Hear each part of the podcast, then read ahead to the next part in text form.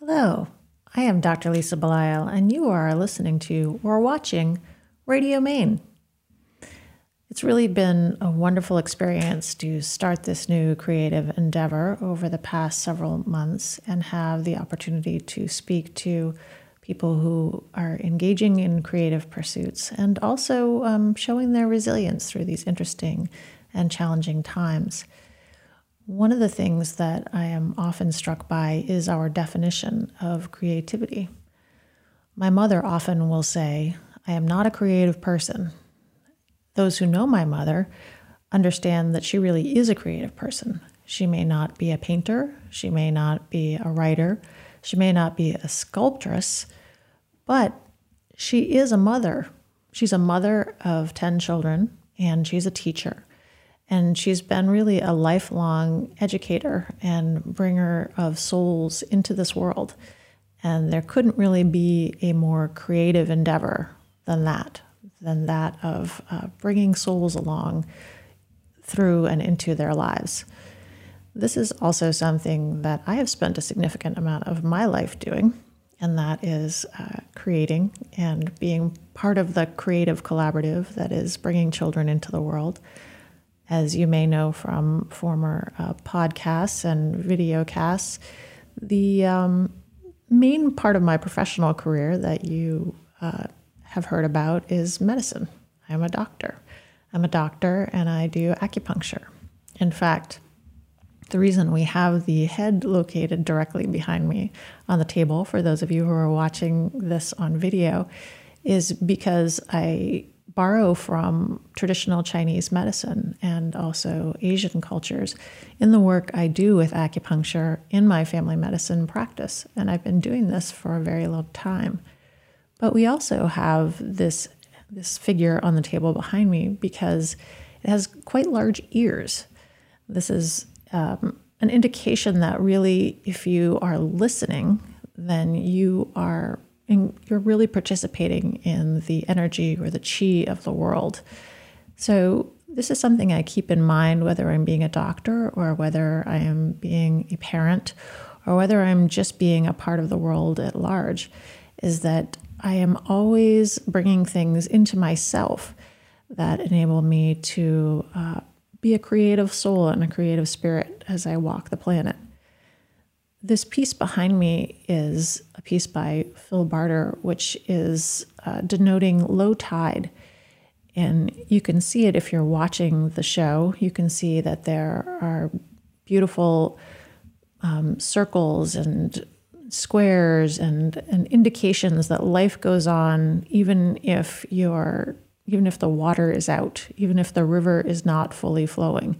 And sometimes that's the way we feel in our lives. We feel like maybe maybe the tide is kind of low. We're feeling a little depleted, especially as parents when we're trying to raise our children. And maybe as parents when we're trying to raise our children during COVID, we put all of our energy into this this kind of grimy um, low tide sort of element of our lives. But what we may not realize is, well, we're just trying to kind of get through the low tide that there's still life there. There's still life at low tide. It's just a different sort of life, it's a different sort of creativity. And this is what I found when I was raising my children. Um, I had one child in medical school the second year, one child the fourth year of medical school, and my third child when I was in fellowship training. I was always a writer and also someone who liked to photograph things when I was in medical school and going through training and raising my babies, there wasn't a lot of uh, extra time to write, and I certainly wasn't picking up my camera very much. But what I was doing was I was reading to my children, I was talking to my children, I was engaging in their lives.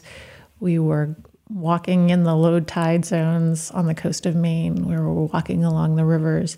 And there were a lot of things that I was listening to and watching and paying attention to that became integrated into myself and into my spirit. So that when I was able to emerge again and engage in creativity in, in a more traditional sense, in a writing sense, or in a photography sense, it wasn't as if the time had been lost. It was maybe this idea of fallow ground. I think a lot of people this past year have felt as if maybe we're uh, in a time of fallow ground. We've all retreated behind closed doors due to COVID.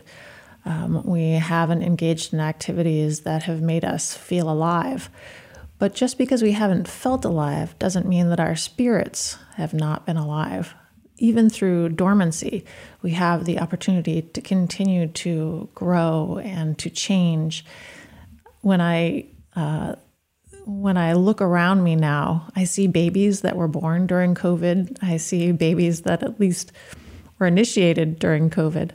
I see um, marriages that began during COVID. I see a father in my own family who actually has made it through an entire year of chemotherapy for stage four metastatic stomach cancer, something that, you know, we never thought he would make it through. And he's living and he has been able to continue to sort of knit himself back to a place of healing with the help of his doctors and my mother, his caregiver, and his family and his community, um, all through COVID. So it's this strange awakening that we're all experiencing now, even as the springtime um, has is woken up the birds and the buds are on the trees, and some of us are planting our gardens. We're realizing that things that we may have thought we lost over the last year, maybe they were there all along. And maybe that's what creativity is it's the ability to have things continue on, maybe despite us.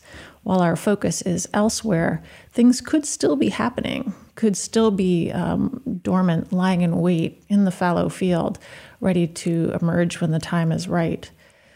Obviously, COVID is a challenging time for many. I would never discount um, the idea that people have found themselves to be anxious and angry and sad and frustrated.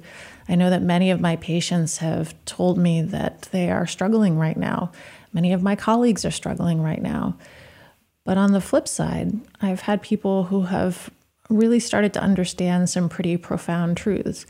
They've really started to understand that through sadness and anger and fear and frustration, you learn about yourself. You learn about things that enable you to be resilient and enable you to engage in the creative spirit, really, that we as human beings are known for.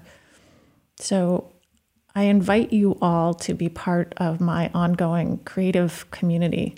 Those of you who have been watching uh, through our video casts or listening through our podcasts all these weeks. I really appreciate your taking the time to um, hear the conversations that I've had with artists and with other fellow creative spirits.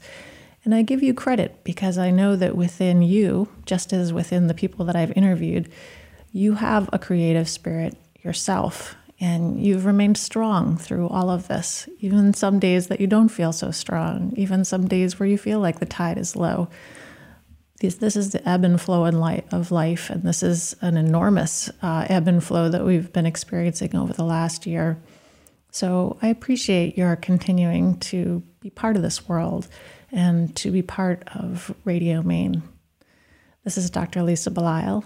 I hope you've uh, enjoyed this time with me today please do reach out if you have the opportunity. Let me know what types of people you'd like to listen to and, and what types of conversations you'd like to be having with us, because this is a collaborative endeavor and we are celebrating the creative spirit right here on the coast of Maine. Thank you.